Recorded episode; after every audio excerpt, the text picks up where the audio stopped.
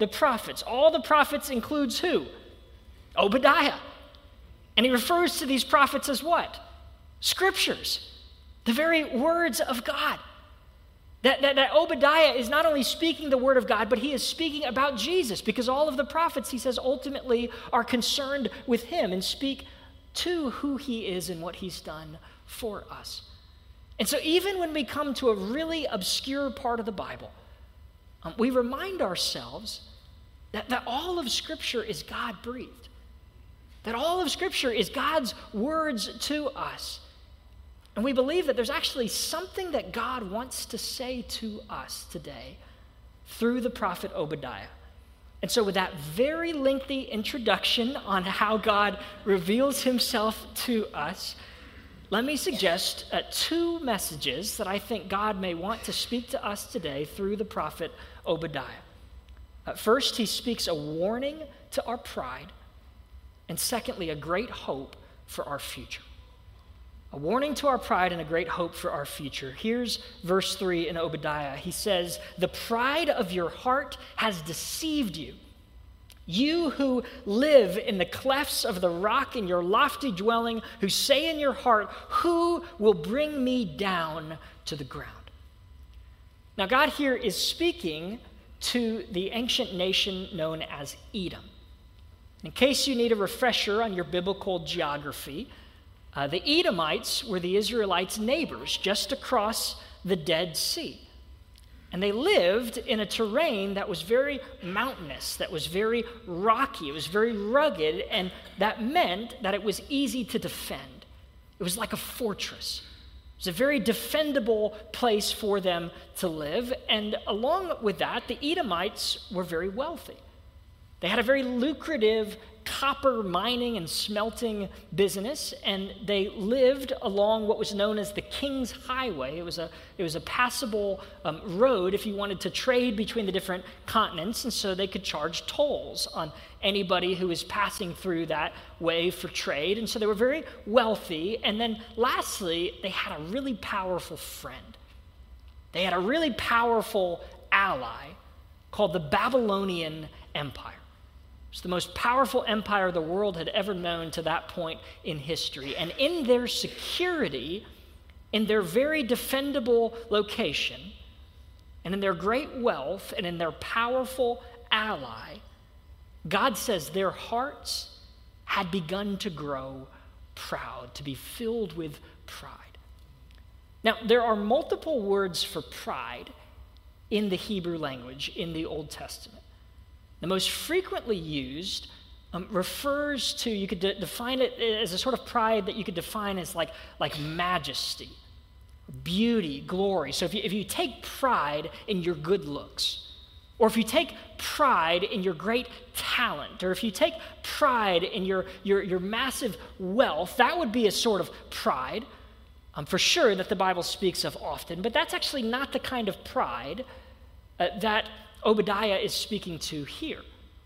This is a word that's not used very often uh, in the Old Testament, but this kind of pride uh, you could define as a sort of arrogance. It, it's, it's the pride where you have this, this false confidence.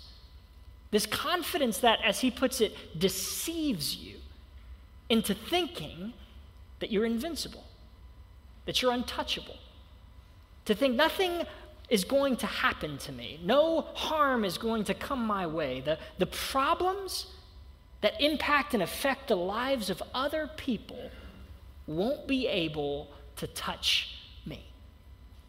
That's the kind of pride that Obadiah is speaking to here. You know, I was, I was talking to uh, one of my friends, a member of this church recently, and we, we were both saying um, that we, we can struggle with this kind of pride uh, when it comes to the way that we both relate to money. You know, people relate differently to money.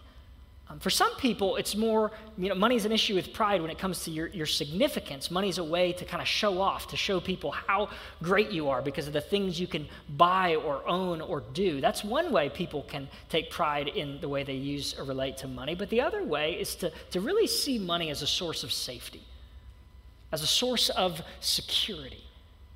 Um, Paul speaks to this, 1 Timothy 6, verse 17. There he, he says, um, he says, Command those who are rich in this present age not to be arrogant and to put their hope in wealth. Now, why does he t- pair those two together? Arrogance and putting your hope in wealth.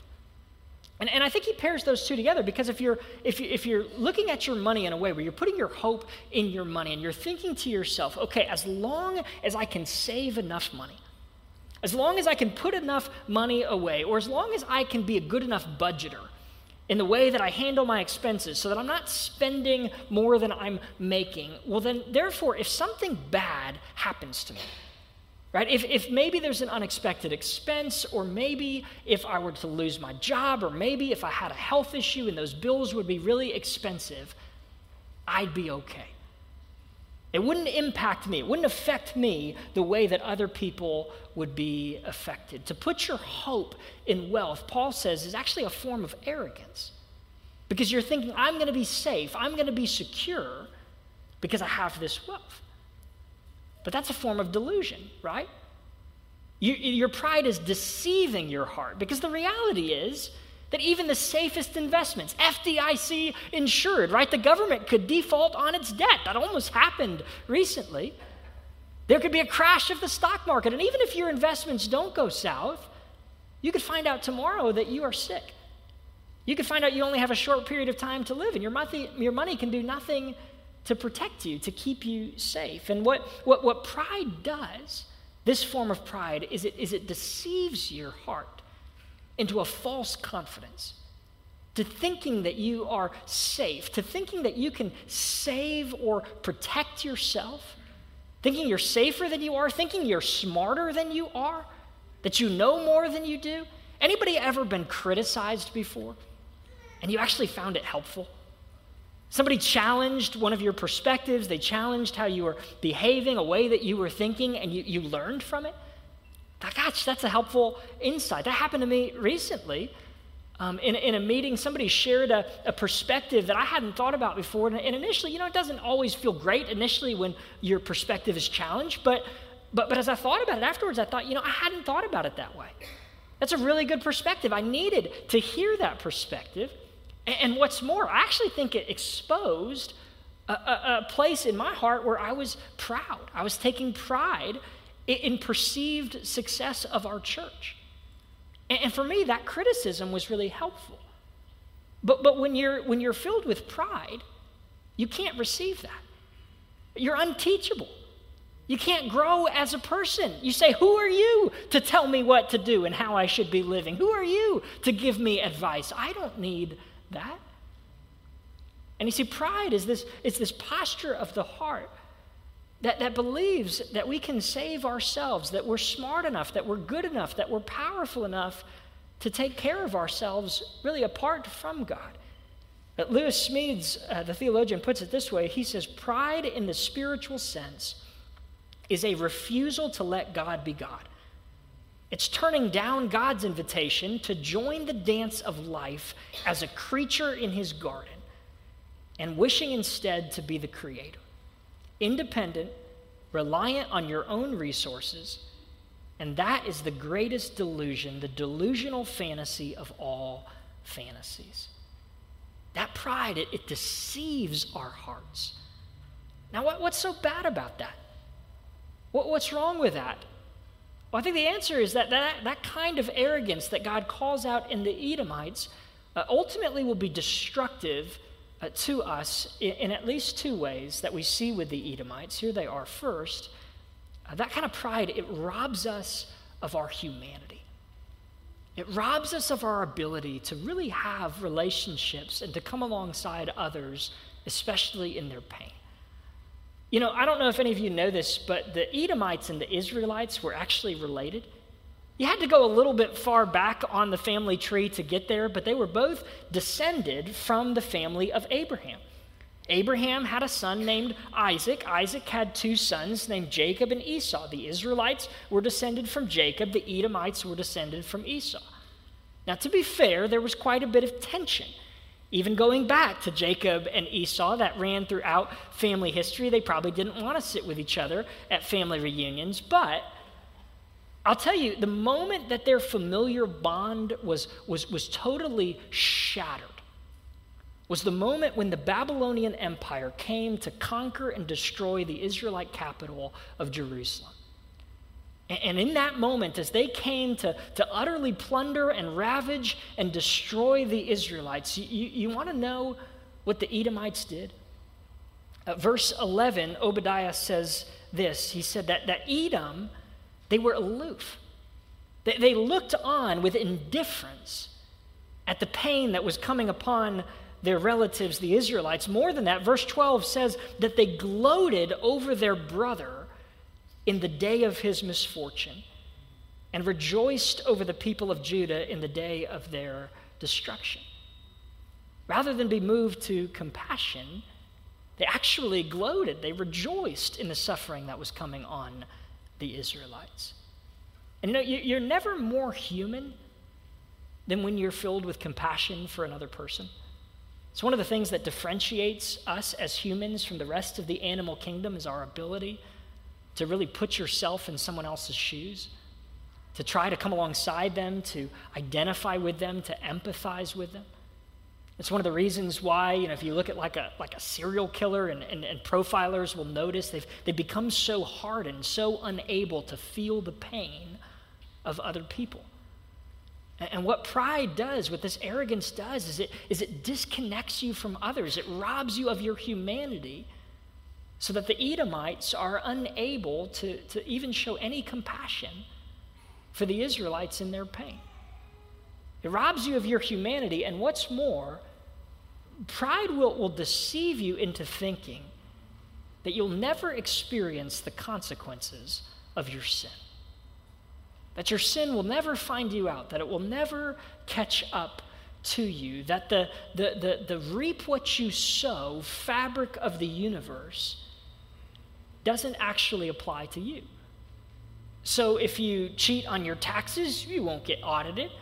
If you lie to your boss, you won't get caught. If you're looking at porn, your, your, your spouse won't find out. And even if you do get caught, the consequences won't be bad for you. You've got enough friends, you've got enough network, you've got good lawyers, you've got good resources. You'll be able to avoid the consequences for that sin in some way. And you see, that's what the, that's what the Edomites thought to themselves. You know what they did is they, they didn't just sit back in indifference. Actually, they got in on the act. Verses 13 and 14 says what they did is after the Babylonians plundered the Israelites, they swooped in and they stole and plundered and looted whatever was left in Jerusalem. And what's more is, as the Israelites tried to flee for their lives, what they did is they rounded up all of the, the, the, the people who were fleeing and they, they sold them to the Babylonians uh, for profit. And they thought to themselves, because the Babylonians are our ally, because they are our friends, because we live in this really secure location, we have all this wealth, we won't have to pay for our sin. The consequences of what we've done, they won't catch up to us. And you know what God says to them? Verse 7, he says, If you think you're invincible because of your alliance with Babylon, he says, Your allies will force you to the border, and your friends will deceive and overpower you. He says, You think you're safe because of your riches? Your hidden treasures will be pillaged. You think you're untouchable because of your fortress location. Though you make your nest among the stars, I will bring you down. God says, no matter how invincible you may feel, your sin will catch up to you. You will be held accountable for it. And then there's this shift. There's a shift that happens in verses 15 and 16 of Obadiah. A, shift where suddenly he goes from speaking about this little obscure nation of Edom, and now he's talking about everyone. Now he's talking about all nations. Look at this, verses 15 and 16. He says, The day of the Lord is near upon who? All the nations. As you have done, it shall be done to you. Your deeds shall return on your own head, for as you have drunk on my holy mountain, so all the nations shall drink continually. They shall drink and swallow, and shall be as though they had never been, drinking to destruction. And suddenly now he's speaking not just of Edom, but he's speaking to people of all nations, that every person who's ever lived will be held accountable before God. And you know what's interesting is, you know the word Edom in Hebrew and the word Adam, the name Adam? It's the same Hebrew letters. It's the same spelling. And, and, and what, what most commentators think is that what, what Obadiah is doing in, in speaking to this little nation of Edom, he's actually, he's actually lifting up Edom as an example for all humanity. The word Adam means humanity. And he's lifting up Edom as an example. He's saying this, this is what's going to happen to everyone who, in the pride of their heart, determines that they want to essentially be their own God. He's saying this is, this is a message for all of humanity, that we'll all be held accountable to God for seeking to live as our own God apart from Him. And you know, there's, there's part of me when I read these two verses, I wonder, I don't know, please hear that. I don't know this. I wonder, though, if when Jesus was on that walk with the disciples on the road to Emmaus, and he was trying to, to explain to them who were so confused about why would Israel's Messiah have to die. They didn't get that. They didn't expect that. They didn't think the Messiah would die, did they? They, they thought that the Messiah was going to come and, and, and go after God's enemies, people like the Edomites, people like the Romans. They didn't understand why would the Messiah have to die. I wonder if maybe when Jesus got to Obadiah among the prophets, maybe he went to verses 15 and 16. Maybe he went back to this picture of all nations having to, to drink the cup, to drink as though they did not exist, to drink unto the point of destruction. And did he use that to explain to them why it was necessary for him to die for their sin too? to explain to them that they also, even as his people, were full of pride and a desire to essentially be their own God. That pride that is deserving of God's judgment. And what is that judgment? It's to be, to be cut off from God's good presence, to drink to the point as being no more. And you remember when Jesus was in the Garden of Gethsemane praying to his Father right before he went to the cross, what did he pray? He said, Father, take this cup from me. What was he talking about? He was talking about the cup of which Obadiah is speaking. To drink the cup of God's judgment, to drink the cup of God's wrath. That's what made the cross so horrific for Jesus. It wasn't just the physical pain, it was whatever it meant for him to take all of God's just judgment upon himself for our sin. To drink to the point of destruction as to be no more. And yet, why did Jesus do that? Why did he do that? He did that for us. He did that to rescue us. He did that to save us. You know, um, James says God opposes the proud, but he gives grace to the humble. That is anybody who is humble enough to say, you know what? I'm not my own God. I'm not invincible. I can't protect myself. I can't save myself. I'm not good enough. I'm not smart enough. And instead, Jesus, I look to you. I trust you to be my Savior. Jesus, you who drank the cup of God's wrath for me. When you do that, not only does God forgive you, not only can you know how much He loves you, that He would be willing to do that for you, but you can know that your future is not going to be one of destruction, but it's going to be one of great great hope. And that's the second and final message that God gives through the prophet Obadiah that we have, as God's people, a great hope for our future. That we know a wonderful ending where our story is headed. God says to the, the people of Israel who are reeling in the wake of the destruction of their homeland, of their capital city, He says to them, even though Jerusalem has been torn completely to the ground, he says, One day I'm going to rebuild Jerusalem. There's going to be a new Jerusalem. And though your people are scattered as exiles, I'm going to bring them back to the city of God. He says, even though right now you have seen the temple, the symbol of God's presence, absolutely flattened and destroyed, He says, My people are going to dwell in my presence again. And he says, even though right now it feels like everything is going wrong in the world, he says, one day, one day, my people are going to return to their home. They're going to return to their inheritance. And he says, A Savior will go up on Mount Zion, and the kingdom will be the Lord's. What's he describing here? What is this future?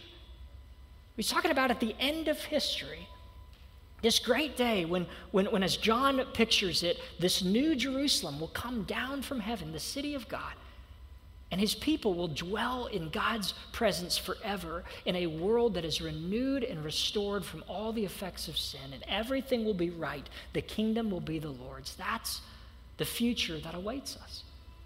And, and listen, I, I don't know what your circumstances are today. I don't know the hardship that you're facing, and, and maybe Maybe you haven't looked on as your homeland was burned to the ground.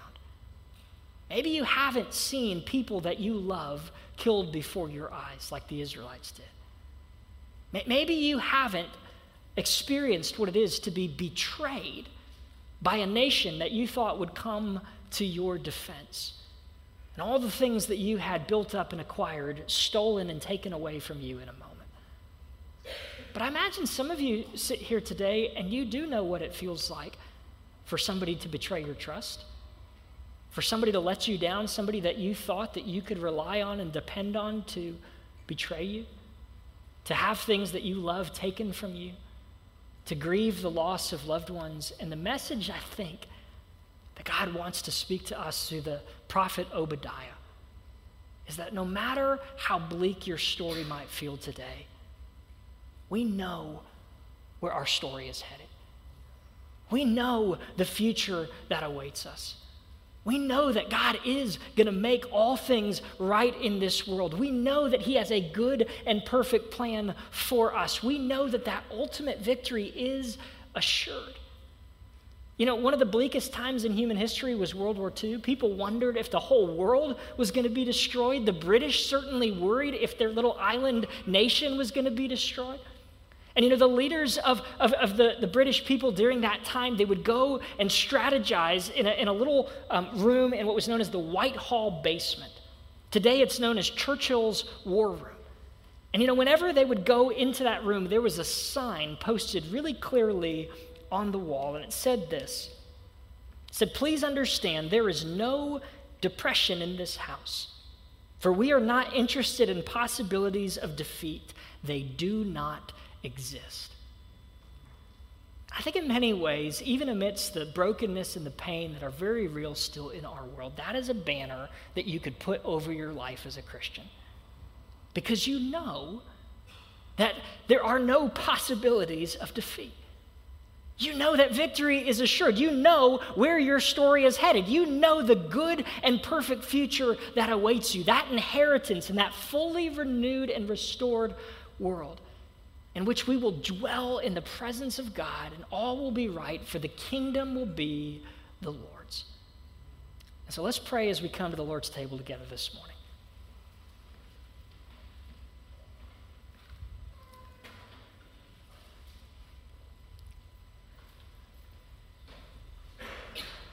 Father, we thank you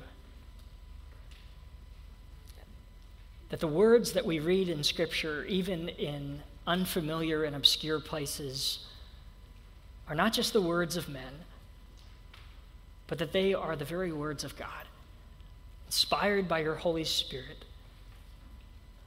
And we pray that through your Spirit, then, you would speak to us through your word this morning.